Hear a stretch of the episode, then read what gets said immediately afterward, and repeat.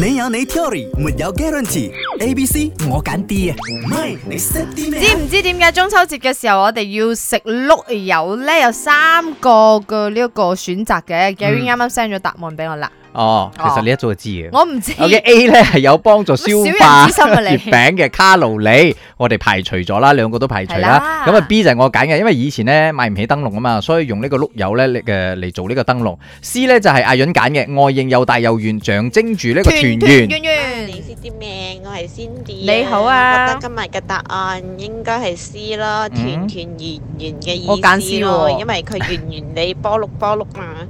你講如果係 A 嘅話，消滯消卡路里嘅話，應該唔係咯。如果卡路里咁容易消除嘅話，係咪？就冇有咁榨多汁啦，肥仲人食係。咯，你講 B 嘅話，可攞嚟做燈籠，係啊但 B 啊係燈籠可以用好多嘢做，都唔使錢㗎，做咩一定我係碌柚呢？誒有得食嘛？誒呃所以我覺得應該好大機率係 C 佢講到重點啦，唔一定要攞嗰個碌柚啊。雖然佢嗰個皮係 organic 噶啦，以前嗯我哋仲攞嗰隻天咧，即係係朱古力飲品嗰係隻，咕我知嚕嚕佢仲有聲㗎，你知唔知？係可以碌咕碌你咕仲碌碌碌呃佢係啊有嗰啲係啊窿嗰啲咯，係啊係啊你整燈碌，籠所以個咁選樣。擇好多㗎喎。但係我覺得因為碌柚咧，我揀 B 係因為佢又可以做燈籠啦，嗯跟住佢又可以食喎，所以一物二用咧。阿媽就心諗：哎呀，買一個碌柚翻嚟啦，跟住食咗你又可以攞去嗯玩。明爺同埋阿潤，我覺得應該係食碌柚嘅原因應該係 C，佢啊、取其佢嘅意思係團團圓圓，同埋啊誒碌柚華語都要